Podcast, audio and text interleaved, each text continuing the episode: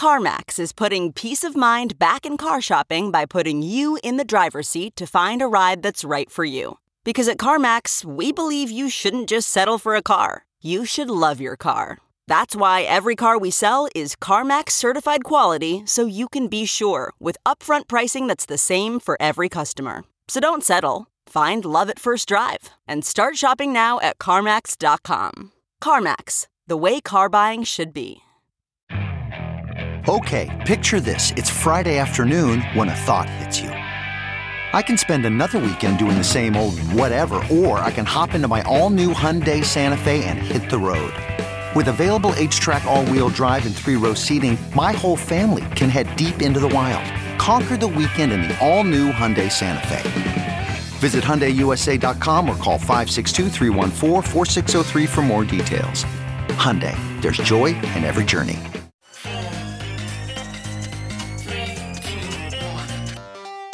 Welcome back to The Breakdown with me, NLW. It's a daily podcast on macro, Bitcoin, and the big picture power shifts remaking our world. The Breakdown is sponsored by Nexo.io, Arculus, and FTX, and produced and distributed by Coindesk. What's going on, guys? It is Saturday, February 19th, and that means it's time for the weekly recap. This weekend, we are talking about some big new investment rounds and funds. We're talking about a new FBI division, and we're talking about some interesting new developments on the mining side. Before that, however, if you are enjoying the breakdown, please go subscribe to the show, give it a rating, give it a review, or if you want to get deeper into the conversation, join the Breakers Discord. You can find that link in the show notes, or you can go to bit.ly slash breakdownpod. Finally, as always, in addition to them being a sponsor of the show, I also work with FTX. So, this week is a true weekly recap where we're going to go through a bunch of different areas of the crypto industry, talk about maybe a few things that we've missed, and let's start with institutions. So, briefly recapping some things we've discussed in this area on the show this week. First, of course, Jamie Dimon's JP Morgan entered the metaverse. JPM opened the Onyx Lounge in Decentraland, Onyx being the name of their crypto division, and basically it was just there for people to hang out. More than anything, it was clearly a sign of their commitment to the space as they also simultaneously released a research report about the metaverse that was aimed at helping corporations and brands who are getting more interested in the space figure out what was hype and what was real.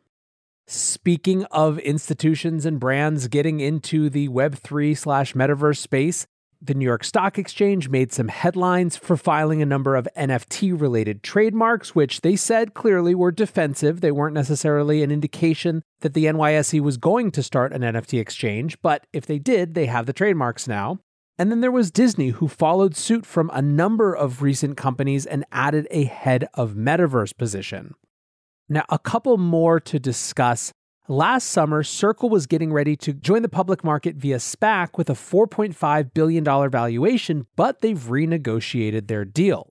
Kate Rooney at Bloomberg writes Crypto company Circle renegotiates SPAC deal to go public, now at a $9 billion valuation, double what it was last summer. Cites growth in market share of USDC. Circulation of the stablecoin has more than doubled since last summer, now $52.5 billion. Jeremy Allaire tweeted Circle News. Today we announced a revised SPAC deal for Circle, ReSPAC, which values the company at $9 billion, building on the extraordinary growth of USDC and everything we are building around it. In the past year, USDC has grown by more than 45 billion in circulation, and growth in the ecosystem using USDC has been astounding. Circle's financial outlook has also improved considerably in the past year, which is reflected in this revised deal and announcement. We are looking forward to executing on our public listing and grateful to our partners at Concord who have been working alongside us as we build this great company. We are just getting started. This news was not exactly surprising. USDC is hot on Tether's heels and in many ways looks to be in a better position than Tether going into debates among US lawmakers about how stablecoins will or won't be regulated. Another bit of funding slash fund news is that Sequoia, which is one of Silicon Valley's most storied firms, is getting deeper into crypto tokens with a new half billion dollar fund that is focused primarily on token activities.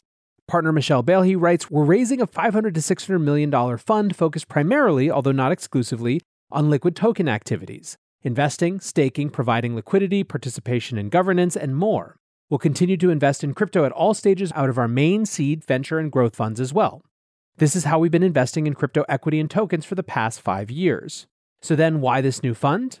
Founders and builders we respect have asked us to be more active with our tokens, staking, governance, etc. And this will give us more flexibility to do that. It gives us a crypto native pocket within all the resources of our broader firm.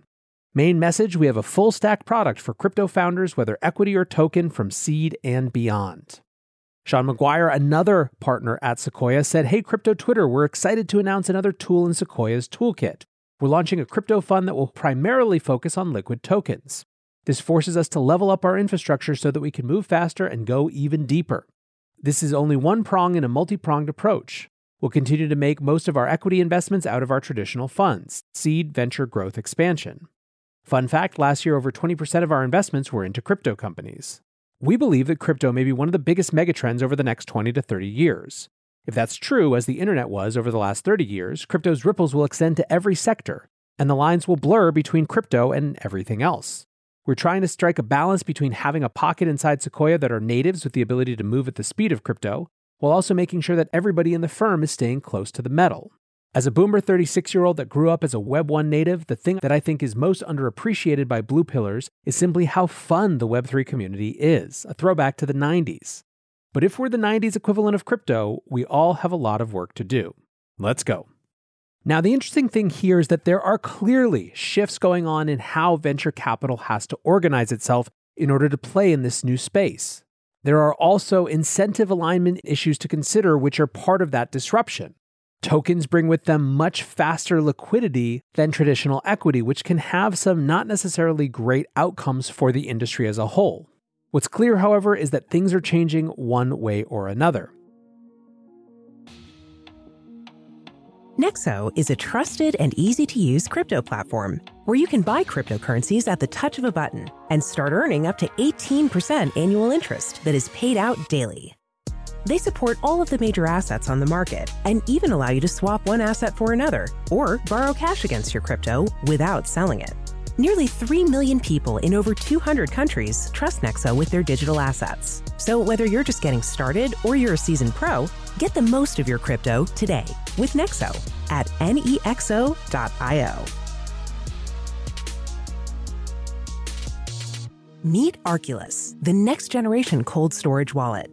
Arculus secures your crypto using three factor authentication, providing a simpler, safer, and smarter way to store, buy, swap, send, and receive crypto. Arculus is offline cold storage. Your private keys are encrypted on the Arculus keycard and are never online. Stay safe from hackers with no cords, no charging, no Bluetooth. Just crypto security made simple. Buy now at getarculus.com. That's G E T A R C U L U S.com.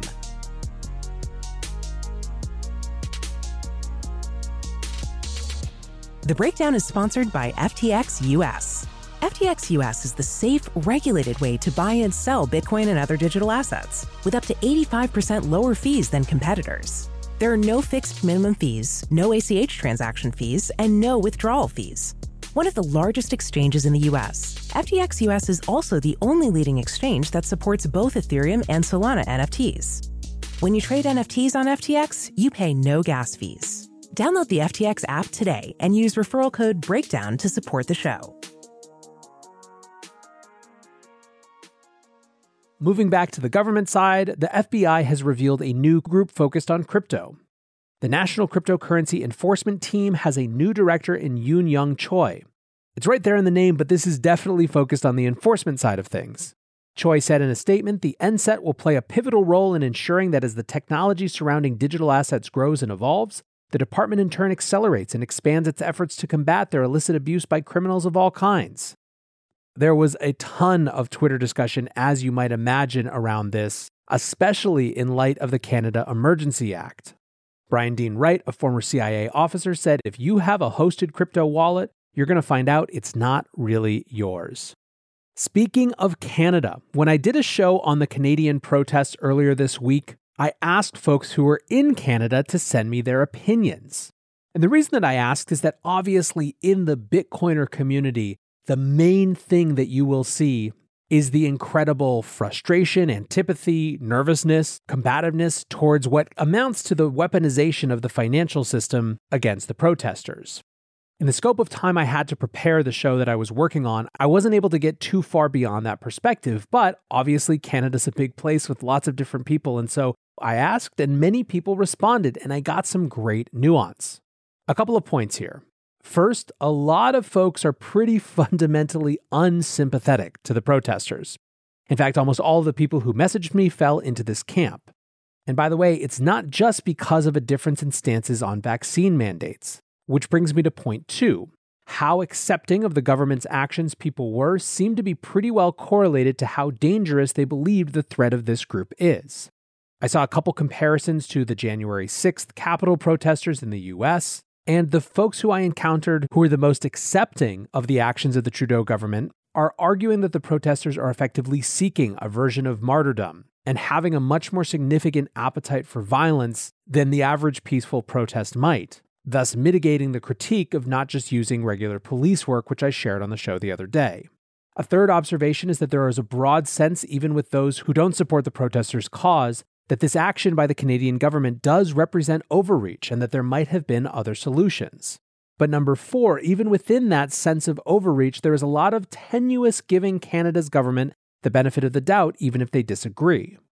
Basically, a lot of folks who I interacted with argued that the overreach came from a place not of malintent, but of genuine concern. Investor Adam Cochran went farther.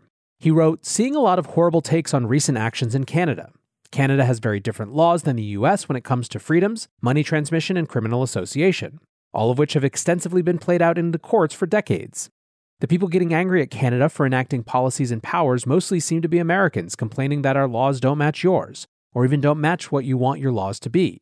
In a society, you give up some core freedoms in order for the protection of self and property, and it is up to each nation to decide where their social contract falls upon that spectrum. So before you go retweeting politicized talking points, note that Canada has long chosen to have different limits under the law, and it's part of why we've always been a proactive and peaceful nation. At least learn the laws before you call something illegal. As for me, I still am really uncomfortable with this sort of weaponization of the financial system. I'm pretty much in the Jake Chervinsky camp when he tweets If the politicians you like can freeze the accounts of protesters you hate, then the politicians you hate can freeze the accounts of protesters you like. I'm not even in the universe of being a friend of the January 6thers, but this is still a sort of financial approach to engaging with US citizens, even those ones that I wouldn't support. That said, there is no denying that the Bitcoiner perspective and the politically right Canadian perspective on this is loud, loud, loud in the Twitter sphere. And so, if you're trying to wrap your head around the full breadth of people's perspectives on it, it's good to have more of those other takes as well. Finally, let's wrap with a couple of topics focused on mining. Oil giant ConocoPhillips made news this week when they announced that the company is going to sell excess gas to a Bitcoin miner as part of their goal to reduce methane emissions and reach their zero flaring goal by 2025. Now, initial people saw this as ConocoPhillips actually doing Bitcoin mining themselves, which they're not, but the distinction actually isn't that important. What matters is that a major oil company is looking to Bitcoin mining as a way to load balance the grid. Lyn Alden writes ConocoPhillips is now converting some of its stranded gas into Bitcoin mining rather than flaring it. Small energy companies have been doing this for a while, but it's interesting to see a major producer announce it now. This process cuts down on CO2 emissions and allows that otherwise wasted energy to be monetized and put to use. Over time, Bitcoin mining is filling in the various nooks and crannies of stranded energy because the cheapest electricity sources make the most economic sense. Nick Carter writes finally, one of the oil majors admits that they're mining Bitcoin. Now that one has broken the seal, I expect the others will realize the PR around Bitcoin isn't that bad, and they will fess up too. Speaking of mining, state lawmakers in Georgia and Illinois have proposed tax incentives for Bitcoin miners. In Georgia, it's tax exemptions for the sale or use of electricity in crypto mining, and in Illinois, they're looking to extend tax incentives that currently apply to data centers to crypto mining as well. Texas and Kentucky already offer similar breaks, and that pretty well makes this a trend in my book. The bill in Georgia is from Republicans, while the bill in Illinois is bipartisan. We're in a very strange time as it relates to the Bitcoin mining conversation, where there are forces pushing it in two very different directions at once. I continue to believe that the more that we discuss it, the more that politicians and lawmakers as well dig into the actual details, the better the industry will look and the more room for productive conversations there will be. But for now, I'm going to say thank you once again to my sponsors, Nexo.io, Arculus, and FTX. And thanks to you guys for listening. Until tomorrow, be safe and take care of each other. Peace. Hopefully, this is the last time you'll hear this ad. With Chime checking account features like fee free overdraft up to $200 with SpotMe and getting paid up to two days early with direct deposit, you can probably treat yourself to an ad free upgrade to spend more time listening to your favorite podcasts or at least grab an extra latte. Take more control of your finances and say goodbye to monthly fees. Open your account in minutes at chime.com slash goals24. That's chime.com slash goals24. Chime.